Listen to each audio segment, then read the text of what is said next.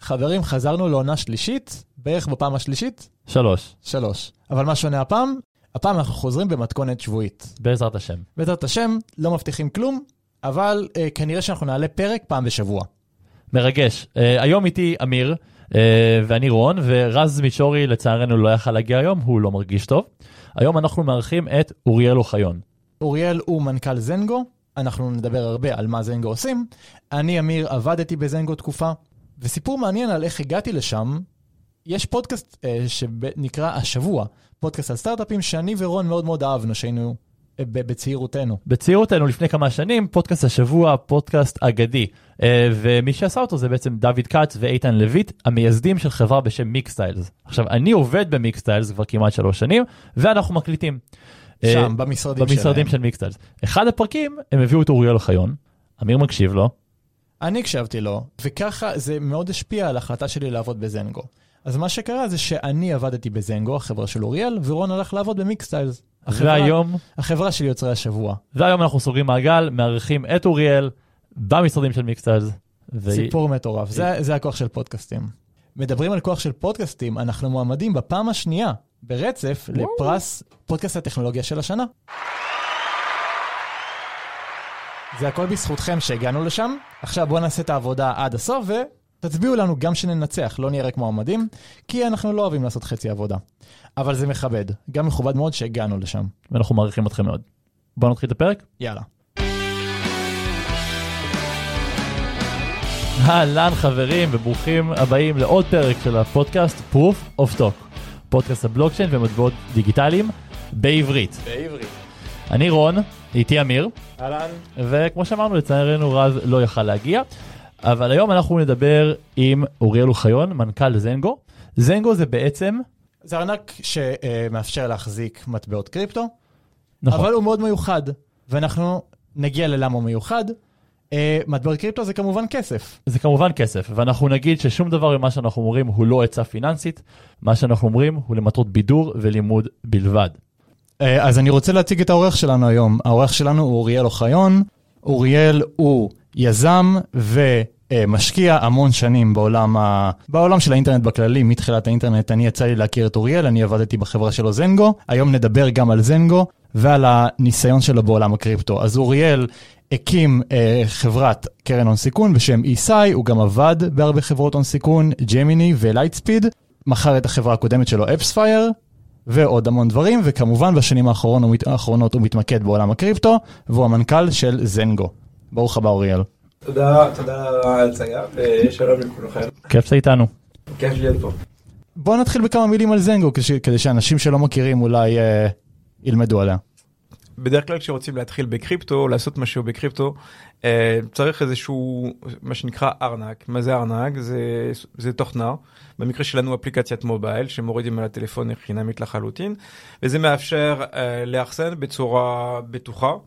אה, כל סוגים של נכסים שחיים על הבלוקצ'יין, אה, זה יכול להיות טוקנים אה, ו-coins למיניהם, כמו ביטקוין ואיתיריום או stable coins, זה גם יכול להיות NFTs מכל סוג ומכל דבר. אה, מה שמייחד את זנגו, אה, זה הארנק היחיד בעולם שהוא עובד בלי מפתח פרטי. אה, מפתח פרטי זה המילה, המילה מפתח הזאת, ש... או הסיסמה יותר נכון, שצריך לשמור בצורה מאוד מאוד בטוחה, אבל שגורמת הרבה נזק כשמפסידים אותה. זנגו עובד- עובדת בלי זה, עם סוג של קריפטוגרפיה חדשה, אולי נדבר על זה, מה שנקרא מולטי פארטי קומפיוטיישן, MPC. ומה שהופך את זנגו לארנק לא רק הרבה יותר נוח וקל להשתמש, גם הרבה יותר בטוח. מעולה. אנחנו כן נגיע ל-MPC ונדבר עוד על זנגו. בפרק האחרון אנחנו דיברנו על FTX ועל SBF, הסברנו על כל מה שקורה שם. קצת עדכונים כי לא היה לנו פרק המון זמן. אז בפרק האחרון דיברנו על FTX, ו-FTX זה מקרה קלאסי של הרבה מאוד כוח במקום מרכזי. אשמח לשמוע מה אתה חושב על המקרה הזה. אז אה, קודם כל אני חושב שצריך להגיד אה, את הדברים בצורה הכי בוטה והכי פשוטה שאפשר. FTX והסיפור מסביבו או סביבה אה, הוא אחד מהסיפורים הגדולים של השנה עם אולי המלחמה באוקראינה ורוסיה ואולי אחד מהסיפורים הכי גדולים המזעזעים בהיסטוריה של הקפיטליזם המודרני. אוקיי? וזה לא למופת, אוקיי? בכיוון הלא נכון. אולי ברמה של אנרון, מי שזוכר את אנרון, אה, או ברנרד מיידוף, אוקיי? זה ברמה הזאת.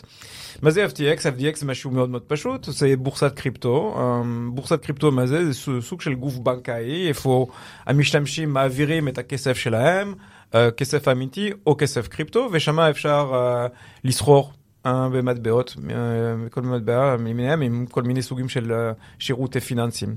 עכשיו, מה הבעיה עם FTX? אין שום דבר עם, בדרך כלל עם בורסאות, יש מלא כאלה, יש Coinbase, יש Binance, יש קרקן. הבעיה של FTX, שמי שניהל את החברה הזאת, מי שהקים אותה, מי שניהל אותה והאנשים מסביבו, אה, הרימו איזשהו סוג של Ponzi scheme. אז mm. זה היה באמת scam לחלוטין. Uh, הדבר שהוא היה מפתיע, זה שאף אחד לא גילה את הדבר הזה עד שבאמת זה נפל, וזה נפל מאוד מהר ומאוד חזק. למה אף אחד לא, לא הבין שום דבר ולא ראה את זה מגיע? כי זה היה כל כך מוצלח, או נראה לפחות כל כך מוצלח מבחוץ. היו כל כך אנשים חשובים בעולם מעורבים בפרויקט הזה. מדובר על ספורטאים הכי מוכרים בעולם, מדובר על שחקנים טלוויזיה, שחקני קולנוע, מדובר על פוליטיקאים, פוליטיקאים בארצות הברית. כל כך הרבה אנשים שהיו מסביב לפרויקט הזה, שאתה אומר, אוקיי, looks legit, זה נראה בסדר, זה נראה כשר לחלוטין. ומתברר שכל הדבר הזה היה סוג של פירמידה שנפלה לחלוטין מאוד מאוד מאוד מהר. אז זה הסיפור של FTX. לגמרי, ואנחנו, מדובר בעצם בבעיה שנובעת מהמון כוח ריכוזי. לאנשים ב-FTX היה גישה לכספים של מיליארדי משקיעים, מיליוני משקיעים, מיליארדי דולרים. Mm-hmm. וזה חלק מהנושא של הפרק שלנו היום, ואנחנו נדבר על MPC, וגם על זנגו שפותרת את זה באיזושהי צורה. רק נעדכן שמאז הפרק האחרון לא אמרנו, אבל אה, סם בנגמן פריד נתפס. כן, בואו נעצר. בפרק האחרון דנו בזה מה יקרה איתו, ואמרנו שכנראה שהוא ייתפס ויבלה זמן בכלא, ונראה שהוא הולך לבלות המון זמן בכלא. בינתיים הוא בפלו אלטו, כן. הבית המפוח של ההורים שלו, אחרי שהוא נסע לשם בביזנס קלאס אה, נכון. מניו יורק ויצא מה... מהכלא בינתיים. כאילו מבאמאס לפחות. עם בונד של 250 מיליון דולר, כן, מאיפה זה הגיע? אבל, אבל כשאתה רואה בפועל, הוא לא שילם mm. 250 מיליון דולר, כנראה לפי מה שאני קראתי והבנתי, אה, שמו על השולחן חלק קטן מאוד מהכסף הזה, מדובר על כמה, אולי מאות אלפי דולרים, וחתמו מסמך והתחייבו, ולא יודע בדיוק איך זה עובד, והתחייבו שאם בנק מקפריד יוצאת מהבית של ההורים שלו, עכשיו הוא איזה סוג של אה, שעון שמודד בדיוק איפה הוא נמצא, אז הוא יהיה חייב לשלם את זה, אוקיי? אז עכשיו הוא מתחת ל-total surveillance, מה שנקרא, אבל יש סיכוי מאוד מאוד גבוה שה... התהליך הזה יוביל אותו ישירות לכלא לכל החיים. כן, כנראה שהוא פחות סובל כרגע, כי הוא בטח משחק ליג אוף לג'אנס, כמו תמיד, כן. זה מה שאוהב לעשות, אבל אה, בינתיים מלכלכים עליו, מה זה מלכלכים? פותחים עליו, אליסון והשותפים נכון. האחרים, בשביל לקבל זמן מופחת. כן. אז זה הסיפור שלו, זה FTX, זה בורסה ממורכזת. בזנגו, בוא ניכנס רגע למה שאמרנו, מולטי פארטי קומפיוטיישן. מה זה הקריפטוגרפיה הזאתי? איך היא גורמת לזנגו להיות ארנק מיוחד? אז רק כדי לחזור שנייה והגשר עם, FTX, כאילו מה קרה בדיוק ב-FTX? מה שקרה זה, זה לא כי כל כך אה, זה גוף מרכזי ומרוכז איפה יש כל כך הרבה כוח, מה שבאמת עשו זה שפיתחו קשרים שאפשרו להם, בלי לידע אפילו של העובדים הבכירים של החברה, להוציא את הכסף ישירות מהקופה. לקופה הפרטית שלהם. זאת הבעיה. עכשיו, למה זה היה אפשרי? משתי סיבות. אחד, יש אנשים מאוד מאוד רעים מאחורי החברה הזאת, ושתיים, אה, היה להם את היכולת לפתח את הגשר הזה, הגשר הסודי הזה, ישירות בברזים של המערכת שלהם, בלי שאף אחד לא שם לב. וזה מאפיין את הבעיה המרכזית של העולם הקריפטו כמעט כולו, זה שמהרגע שאתה מעביר את הכסף למישהו לאיזשהו צ'אט שלישי ואתה אומר לו, אני בוטר בך, אני סומך עליך, קח את הכסף שלי, אני בטוח שהוא יהיה שם כשאני רוצה להוציא אותו, יש את האפשרות הזאת שהוא לא יהיה אה, בדרך חזרה. דרך אגב, זה לא הפרק הראשון שראינו השנה. צלציוס, אותו סיפור, בלוקפיי, אותו סיפור, נכון. וויג'ר, אותו סיפור, 3AC, אותו סיפור, וכולי, וזה מחנה משותף בין כולם. עכשיו, מה הבעיה? זה שקריפטו אף פעם לא היה אמור להיות ככה. כשאתה רואה איך נולד ביטקוין ולמה נולד ביטקוין, זה היה אמור להיות תמיד בשליטה של המשתמשים, כדי להיות תשובה למערכת הפיננסית שהיא לא עובדת. אבל זה לא קרה. למה זה לא קרה? כי בהתחלה הטכנולוגיה היא לא הייתה מספיק טובה כדי לבנות ארנקים טובים, כי היה הרבה יותר קל לבנות את הדבר הזה במודל בנקאי מאשר במודל, בוא נקרא לזה קריפטו. ופאסט פורוורד, עשר שנה, אתה נמצא בתעשייה איפה 90% מהקריפטו יושבת בבנקים קריפטו, או סוג של FTX. מה קורה עכשיו? קורים שני דברים שהשתנו לחלוטין. הראשון שקודם כל הטכנולוגיה השתפרה מאוד כדי לאפשר חוויה הרבה יותר נוחה ובטוחה בארנקים שלא היו אי פעם, אוקיי? ו-MPC נדבר על זה תכף, עוזר לעשות את זה. הדבר השני זה שהיסטורית קריפטו היה מסביב לנושא של לקנות ולמכור ביטקוין אולי עוד כמה מטבעות, מסחר בעיקר. אבל עכשיו יש תעשייה אמיתית, מה שנקרא Web 3, של אפליקציות שחיות על הבלוקצ'יין, ואתה לא יכול להשתמש בהם אלא עם איזשהו ארנק אמיתי און-צ'יין, אוקיי? אתה לא יכול לעשות את זה עם בורסה סגורה. זה כאילו להגיד אני רוצה לגלוש באינטרנט אבל יש לי רק AOL.com, אוקיי? אתה לא יכול לעשות את זה רק עם AOL.com, צריך איזשהו בראוזר, צריך איזשהו גוגל, דברים כאלה.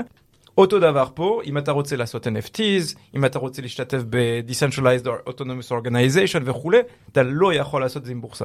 עכשיו עברנו לתקופה איפה המונח של ארנקים הוא הפך להיות מרכזי וחשוב. במיוחד אחרי התאונות דרכים שקרו השנה.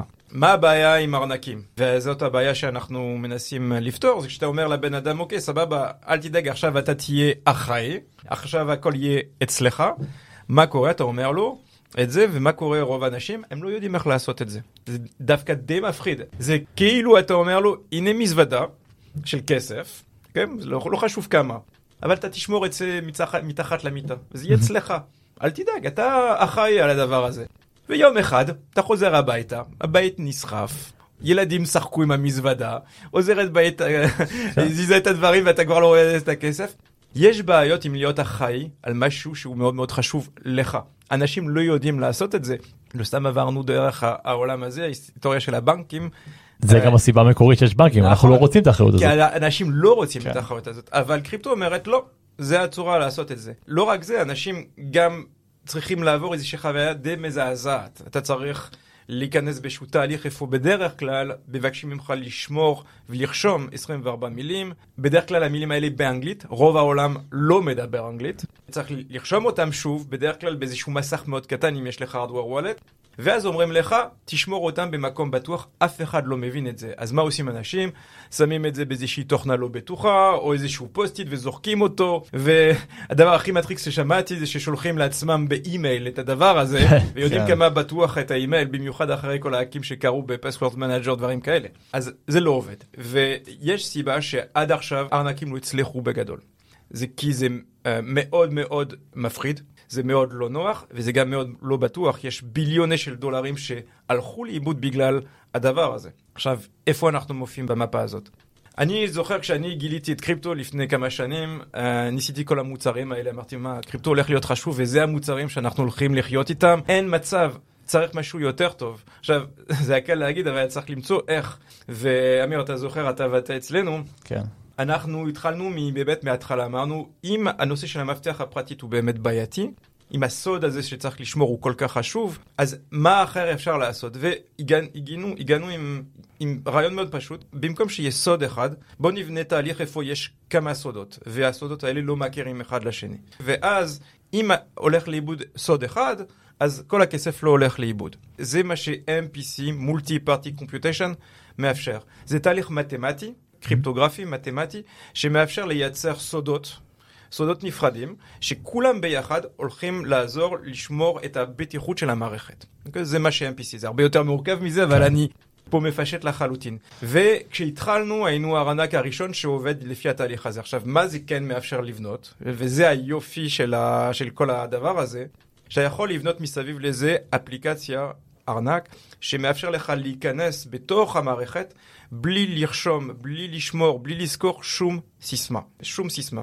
זה אולי המערכת הראשונה בעולם שהיא מה שנקרא passwordless לחלוטין. אתה מוריד אפליקציה, אתה עובר שלושה שלבים של uh, בטיחות, כולל אחד שהוא סריקת פנים בטוחה מקומית, אנונימית על הטלפון, ובום, יש לך ארנק בטוח שאתה יכול לשחזר בכל רגע נתון, כולל אם הטלפון הולך לאיבוד. וזה, רק בעצמו, זה מהפכה. זה מהפכה בהשוואה לכל הארנקים הקיימים. רק לתת איזשהו מספר שהוא חשוב, היום זנגו זה ארנק שהוא די פופולרי, כמעט 800 אלף משתמשים רשומים בעולם. בהיסטוריה של החברה לא היה משתמש אחד שגנבו לו את החשבון שלו. פעם אחת. ואם אתה הולך לכל חברה אחרת בעולם, בטוח אין להם סיפורים כאלה. עכשיו, המערכת הזאת, אנחנו יודעים שהיא כבר עובדת, וגם מאוד מאוד נוח להשתמש בה. יש עוד חידושים שהבאנו אחרי זה, אבל זה החידוש הראשי, וזנגו זה באמת ארנק, מה שאנחנו מאמינים, הארנק הכי בטוח בעולם, כי הוא לא בנוי על סיסמה שאפשר לגנוב או לשכוח. מה כן. בעצם uh, מאפשר uh, את הפיתוח של זה? היה התקדמות בעולם ה-MPC uh, אה, בדיוק בזמן שהתחלתם? בעצם מה היה ההתחלה של זה? אז כשהתחלנו MPC היה מאוד מאוד ראשוני, לא, לא המצאנו MPC, MPC היה קיים כבר 30 שנה, mm-hmm. היו הרבה מאמרים והרבה ריסרצ', מה שכן עשינו, היינו החברה הראשונה בעולם שלקחה את המונח של MPC ואת ה... ריסרצ' מסביבו, והפכנו אותו למוצר אמיתי שכל משתמש בעולם יכול להשתמש בו. Okay? זו, כל העבודה הזאת מהנייר עד האנג'ינירינג, זה התרומה שלנו, וגם הבאנו את כל הקוד הזה, הקוד הזה הוא open source, אוקיי? אפשר לבדוק אותו, ודרך אגב גם אחרים משתמשים בו. מאז, MPC הפך להיות תעשייה. אנחנו mm-hmm. כבר לא החברה היחידה. אם אתה הולך לעולם ה-institutions, כאילו בנקים ו- hedge funds ו-family offices, 90% מהקריפטו מאובטח על ידי טכנולוגיות MPC בעולם. והישראלים די מובילים בדבר הזה, גם ב-research, באקדמיה וגם בשירותים מסחרים. זה באמת הדבר שאנחנו הבאנו לעולם, שתרמנו לעולם. היום MPC זה תעשייה אמיתית. כן, אה, יש כמה חברות ישראליות, אז Fireblocks שמאוד ידועים, הם גם כן. uh, התארחו אצלנו בפודקאסט בקרוב, הם uh, מובילים את ה... את MPC ב-institutions, אה, חברת Curv נקנתה על ידי Coinbase. PayPal. PayPal, סליחה. מי הקריטה? אה, אז Unbound. Unbound, סליחה, נכון, נקנתה על ידי Coinbase, והיא עכשיו אה, הרשות הישראלית, בעצם מפתחים את Coinbase בישראל שם. נכון. אז כן, אז ישראלים מאוד מאוד חזקים ב-MPC. אוקיי, אז אנחנו אומרים ש-MPC בעצם מחולק, ב-ZenGo מחולק לשני חלקים. יש את הצד של השרת, שזה בעצם ZenGo, ואת הצד של הלקוח. כל צד לא מכיר את החלק של השני, אבל אפשרי לשחזר את החלק של השני. בדיוק. מה קורה אם זנגו חס וחלילה נעלמת מהמפה? אז זו השאלה הכי גדולה, שגם על, על זה עבדנו הרבה ועלה לנו, יכולנו לא לפתור את זה, אבל כן החלטנו מ-day one לפתור את זה. בנינו תהליך שהוא מאפשר בלי, בלי העזרה של החברה, בלי העזרה של זנגו, לשחרר את הנכסים של המשתמשים, אם אנחנו חס וחלילה כבר לא קיימים ever, לא משנה מה הסיבה. שזה מסיבה חוקית או מסיבה טכנית או לא משנה מה. מה עשינו? הבאנו שתי חברות שלא נמצאות באותו מקום גיאוגרפי, חברות מוכרות, okay? אוקיי? שיש להן את היכולת לעשות דבר אחד ודבר אחד בלבד. הם יכולים לשחרר קוד, שהוא, הקוד הזה שדרך אגב נמצא בגיט-האב, הוא מאפשר להגיד לאפליקציה שנמצאת בטלפון שלך, תשחרר את המפתח הפרטית משתי חלקים שנולדו בשביל לעשות את ה-MPC. ואז אתה יכול לקחת את הכסף שלך, ואז להוציא אותו החוצה. הם לא יכולים בשום פנים ואופן לעבוד כמו זנגו עבד, אוקיי? אבל הם כן יכולים לשחרר את התהליך הזה. עכשיו, איך התהליך הזה אה, נבנה? כל רבעון אנחנו משחררים מה שנקרא הוכחות של חיים, הוכחות חוקיות והוכחות טכנולוגיות, שאנחנו באמת פועלים. אם כל רבעון אנחנו לא מסוגלים לעשות את זה, יש להם את המנדט לעשות את זה בצורה כמעט אוטומטית. זה אנושי, אוקיי? Mm-hmm. אנשים שבודקים את זה, אבל זה, זה אוטומטית. עכשיו, למשתמש הוא לא צריך לעשות שום דבר. פשוט שומר את האפליקציה על הטלפון שלו, הוא מקבל את ההודעה שהתהליך הזה התחיל, ונגמר הסיפור והולך לאן שהוא רוצה. ולכן המשתמש אף פעם נמצא בכלא עם, ה, עם הכסף שלו. כן, זה הכי חשוב, זה נראה לי באמת שאלה מעניינת. נכון. אם, אם אני תלוי בגוף כלשהו, אני לא רוצה שהכסף שלי ייתקע. וזנגו כן מאפשרים את זה. אה, שאלה מעניינת גם, אז אמרת שהמפתח נוצר מתהליך של אה, אה, ביומטרי, של זיהוי פנים ביומטרי. ככה בעצם המפתח נוצר ומתחלק. עכשיו, מה קורה... לא בדיוק.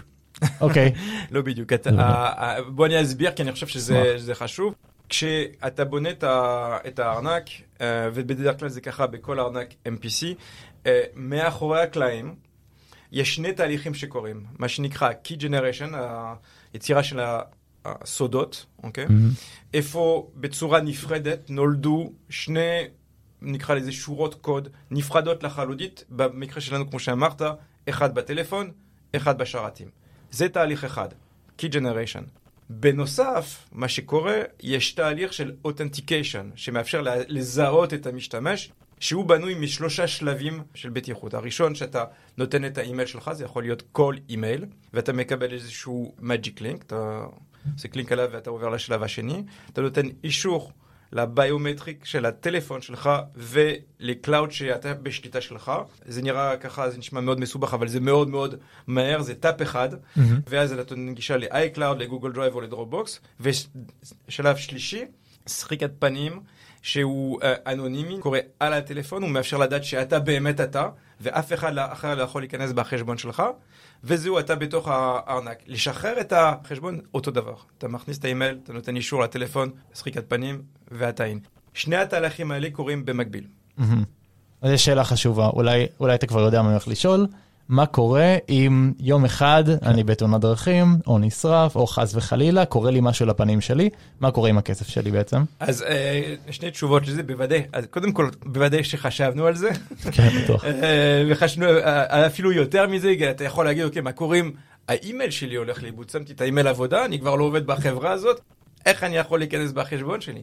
חשבנו על לפתח בשביל כל שלב של ביטחון במערכת, מה שנקרא fallback, factor נוסף, אוקיי? אתה יכול להוסיף עוד אימייל, אתה יכול להוסיף עוד cloud, אפילו שלושה אם אתה רוצה, ועוד סריקת פנים שלא בהכרח אתה. אשתך, ילדים, הורים, שכנים, מי שבחרת.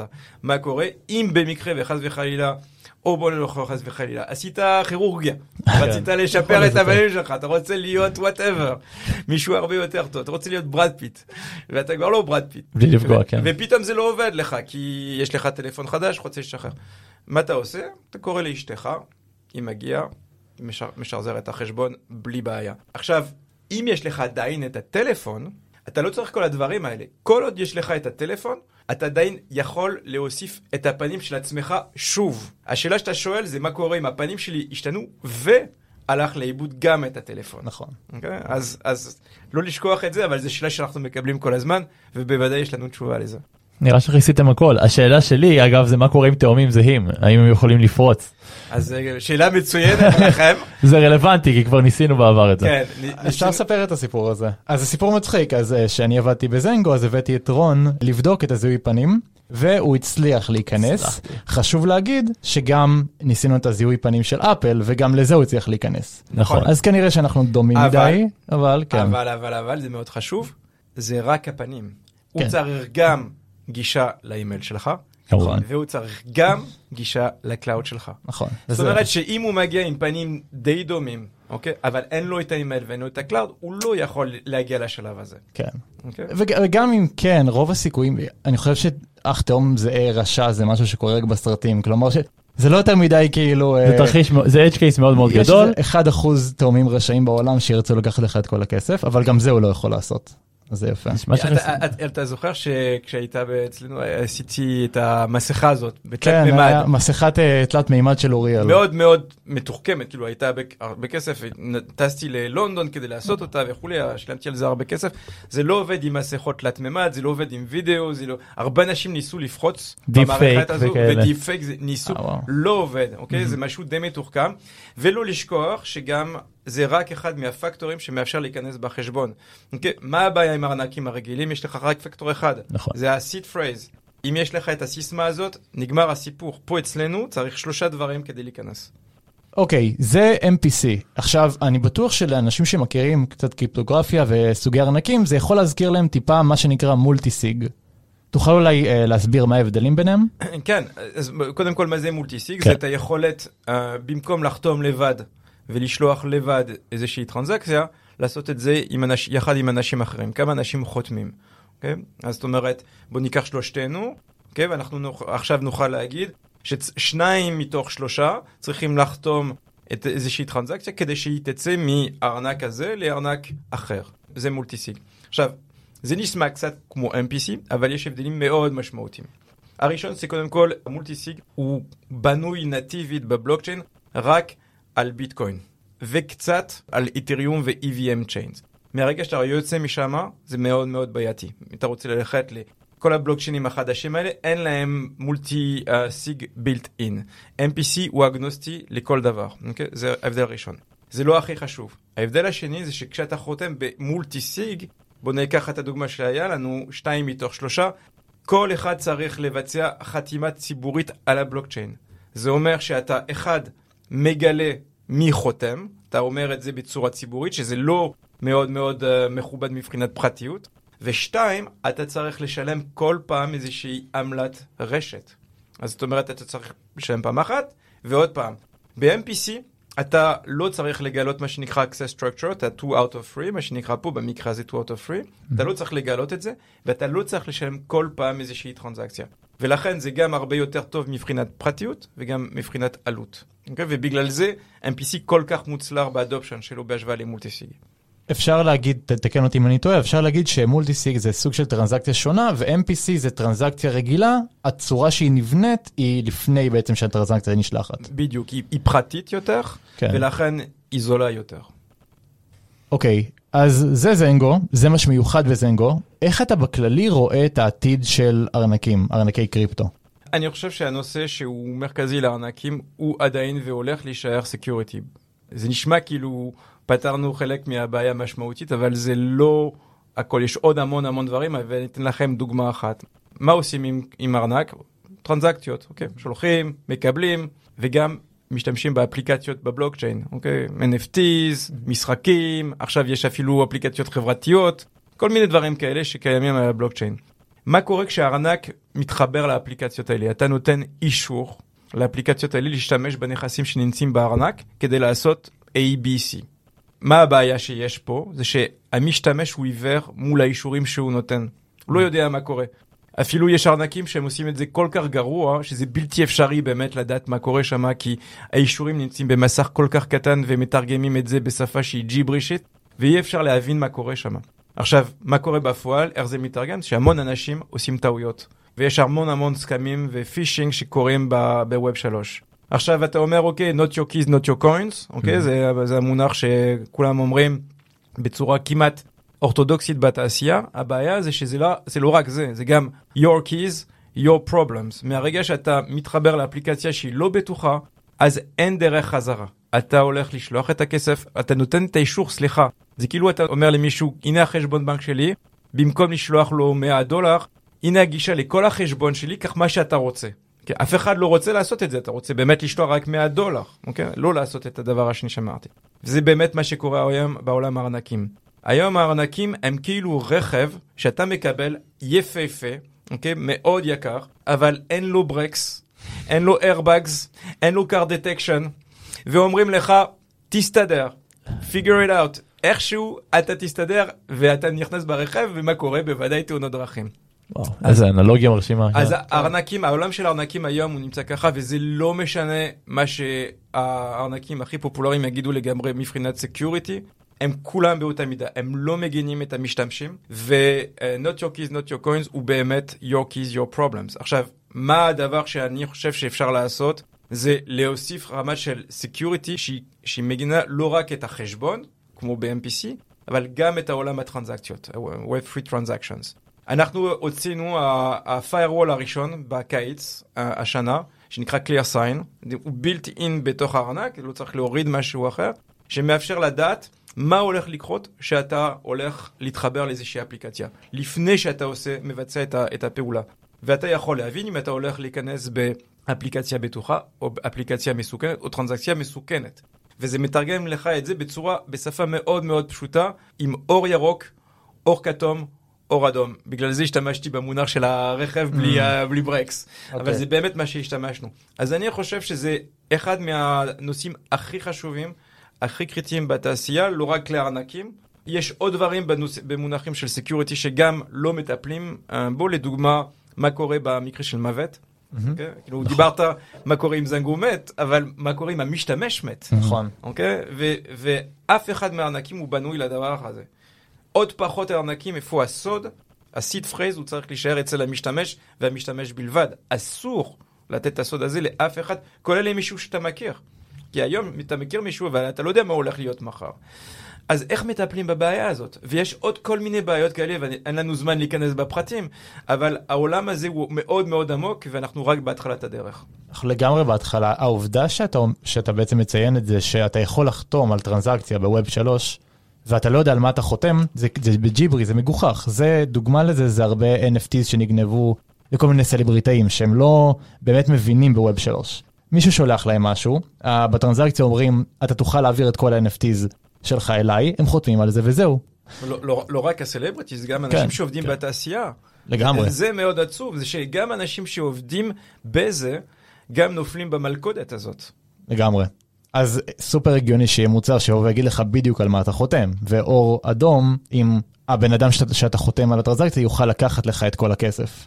אתה גם מאמין בעובדה שארנקים לא רק ככלי ששומר לך את הכסף, זה גם יהיה האפשרות שלך לעשות לוג אין לכל האפליקציות שיהיה בעתיד. סוג של תעודת זהות. אה, לגמרי, לגמרי. זה סוג של בדפק שאתה מביא איתך, איפה יש בפנים כל הנכסים שלך, וגם את הזהות הדיגיטלית שלך. מה שיש לך זה מי שאתה, אוקיי? תגיד לי מי, מה יש לך, אני אגיד לך מי אתה, זה באמת מה שקורה בקריפטו. ואתה יודע, זה יכול להיות כמה קוין, זה יכול להיות כמה NFTs, עכשיו יש הרבה נכסים שעוברים לבלוקצ'יין, יום אחד יהיו תעודות זהות על הבלוקצ'יין, יהיו את התעודות שלך בלימודים, אוקיי? הנה היום עשינו בחברה, מה שנקרא זנגו אקדמי, אנחנו מלמדים לעובדים החדשים. מה קורה בחברה הזאת, בסוף אנחנו נותנים להם תעודה, mm-hmm. תעודה אמיתית שהוא NFT, שיושב בארנק, ויוכלו להשתמש בזה לא רק בזנגו, בעתיד, כהוכחה שיעבדו אצלנו. אז יש היום הרבה נכסים שעוברים לבלוקצ'יין, וכמו שאמרת, אתה תוכל להשתמש בארנק כחשבון שאתה לוקח איתך משירות לשירות, שמזהה אוטומטית מי אתה, מה יש לך, ומאפשר לך לעשות כל מיני דברים uh, מהזיהוי הבסיסי עד טרנזקציות מתוחכמות. נשמע שהארנקים פשוט עומדים בלב של ווב 3 בבחינה הזאת. לגמרי. חוץ מארנקים, יש איזה עוד נושא בווב 3 שבו אתה משקיע את הזמן שלך, חושב שהעתיד שלו באמת יהיה גדול? אה, לא, לא, כי אין הרבה זמן שנשאר לי. נכון. אה, משהו שאני חייב להגיד זה שאנשים רואים את המוצר, בטוח יגידו, אוקיי, what's the big deal, זה, נש... זה נראה כזה פשוט, מספרים ככה פה למעלה, ציורים יפים, מסך אחד של קוינס, מסך אחד של NFTs, כמה כפתורים כדי לקנות, למכור, what's the big deal, אבל אי אפשר לתאר כמה זה מסובך, כמה זה מורכב, כמה עבודה צריך הדבר הפשוט הזה, אז לא נשאר עליה הרבה זמן. אבל תשמע, התעשייה הזאת היא מרתקת לחלוטין, יש כל כך הרבה דברים מעניינים שיש בתעשייה הזאת, רק בעולם ה- NFTs בכלל, היצירה, הסוגים של NFTs, השימוש. בוא ניקח דוגמה, השנה אחד מהדברים שהיה מאוד מאוד מרשים זה לראות המותגים הגדולים שהם לא מותגי קריפטו. מדובר על חברות מאוד גדולות כמו נייקי ואדידס וסטארבקס ורדיט, שבאו ואמרו, אנחנו יכולים עכשיו, מהיום, לבנות קשר ישיר עם הלקוחות שלנו דרך איזושהי הוכחה לבלוקצ'יין. לא צריך חנויות, לא צריך אתרי e-commerce כדי להגיד לנו, או צריך אפל או גוגל להגיד לנו מי הלקוחות שלנו. אפשר לעשות את זה ישירות. סטארבקס עשו עכשיו איזושהי loyalty uh, program, העבירו אותו לבלוקצ'יין, רדיט זו טכנולוגיית אבטר שאתה יכול uh, להשתמש בה, אבל גם למכור אותה אם אתה רוצה, וגם להחליף אותה עם משתמשים אחרים, והם ישתמשו ב-NFTs בזה. יש כל כך הרבה דברים שהוא הולך לעבור לעולם שאנחנו מכירים אותו, איך שאנחנו מכירים אותו, והולכים לשנות לחלוטין את הקשר בין המותגים או השירותים שאנחנו מכירים ואת המשתמשים שלהם. איפה הקשר הוא יהיה אוטומטית ישיר, איפה המשתמשים ייהנו כלכלית מהקשר הזה, איפה הם יוכלו להשתתף בתהליך ה- היצירה. אז אני חושב שזה משהו די מהפכני, ואפשר לעשות פודקאסט רק על הדבר הזה. לגמרי. גם בעולם המשחקים קורים דברים די מרתקים, אבל לא ניכנס לשם עכשיו. נכון. אני חושב ניתן לכם קצת טעם של עוד. אתה יודע מה מעניין אותי? מעניין, אה, אמרת באמת ש- NFT זה באמת אה, ככה נכנס להרבה חברות שלא מעולם ה Web3, אותי מעניין מה שקרה ברדיט, שרדיט ידועים כלא כל כך אוהבי NFT, וכל מה שרדיט עשו, זה לא כל, אבל הם פשוט קראו לזה digital avatars, משהו נכון, כזה, נכון. ופתאום משתמשי רדיט אוהבים את זה כי הם הרוויחו קצת כסף, כי ברדיט נפתחו מיל, מעל מיליון ארנקים מהר מאוד. אם יש פה כמה, עדיין צריך משהו להגיד משהו, זה, לא אוהבים uh, NFTs, לא אוהבים NFTs, זה מאוד מהר, אבל יש אחד מהקהילות הכי גדולות של אוהדי קריפטו נכון. ברדיט. אוקיי? נכון. Okay? כאילו R.